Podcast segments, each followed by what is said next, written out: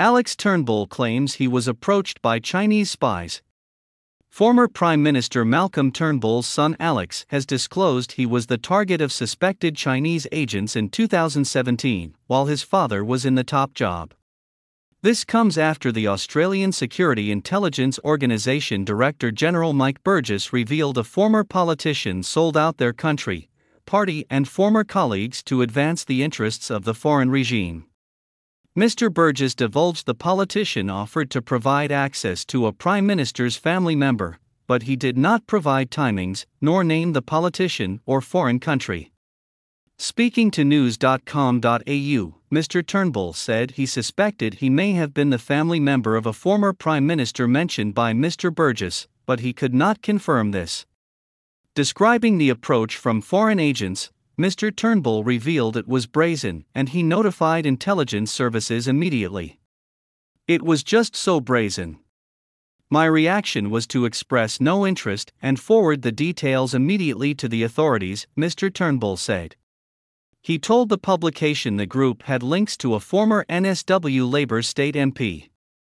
In his speech, Mr. Burgess revealed the politician was a target of an A team of spies who posed as consultants, headhunters, local government officials, academics, and researchers claiming to be from fictional companies like Data 31.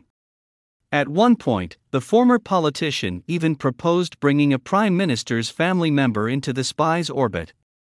Fortunately, that plot did not go ahead, but other schemes did, Mr. Burgess said in an annual threat assessment speech. The A Team. In his revelations, Mr. Burgess said the A Team, which stands for Australia Team, trawled professional networking sites looking for Australians with access to privileged information, and then used false identities to speak to their targets. Most commonly, they offer their targets consulting opportunities, promising to pay thousands of dollars for reports on Australian trade, politics, economics, foreign policy, defense, and security.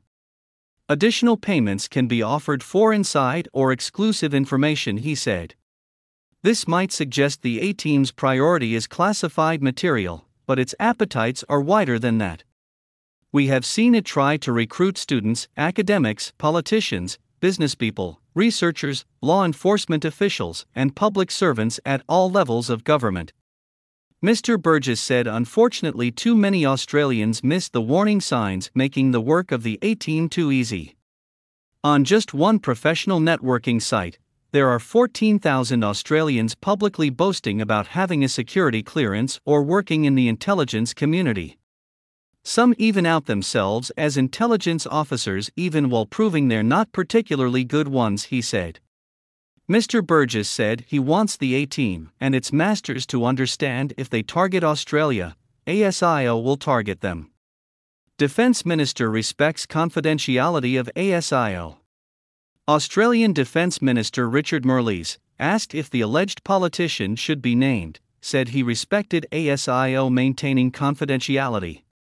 Mr. Marles also said those involved in public administration, including politicians, should be vigilant about the threat of foreign espionage in this country. Look, I respect what ASIO have done here in terms of putting this story into the public domain, but also maintaining the confidentiality of the facts around this, and there could be a whole lot of reasons why that should happen, Mr. Marles told reporters.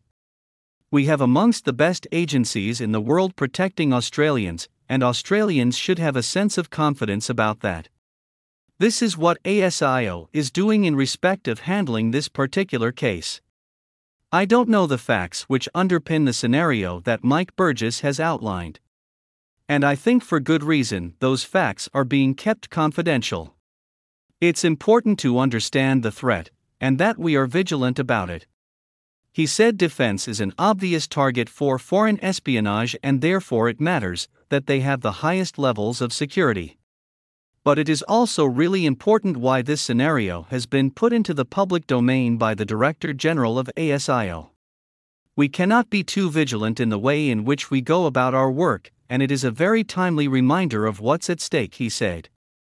Former Treasurer and Ambassador to the United States, Joe Hockey, said the individual should be named and noted he had already been asked questions from U.S. officials about ASIO's comments.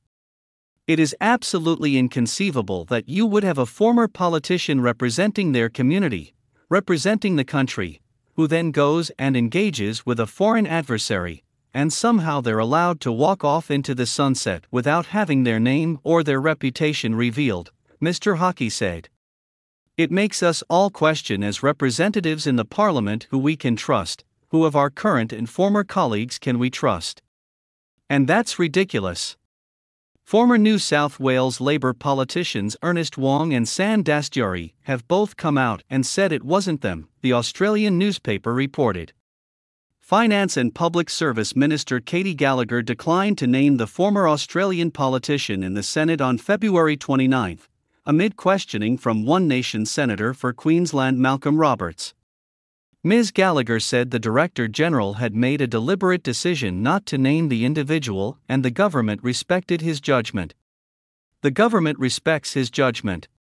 He has our 100% support. He has the full picture and he made an informed decision, Ms. Gallagher said. The threat assessment made clear that we need to continue to be vigilant and sober in how we respond to threats, and this is what we are doing. Rex Widerstrom contributed to this article.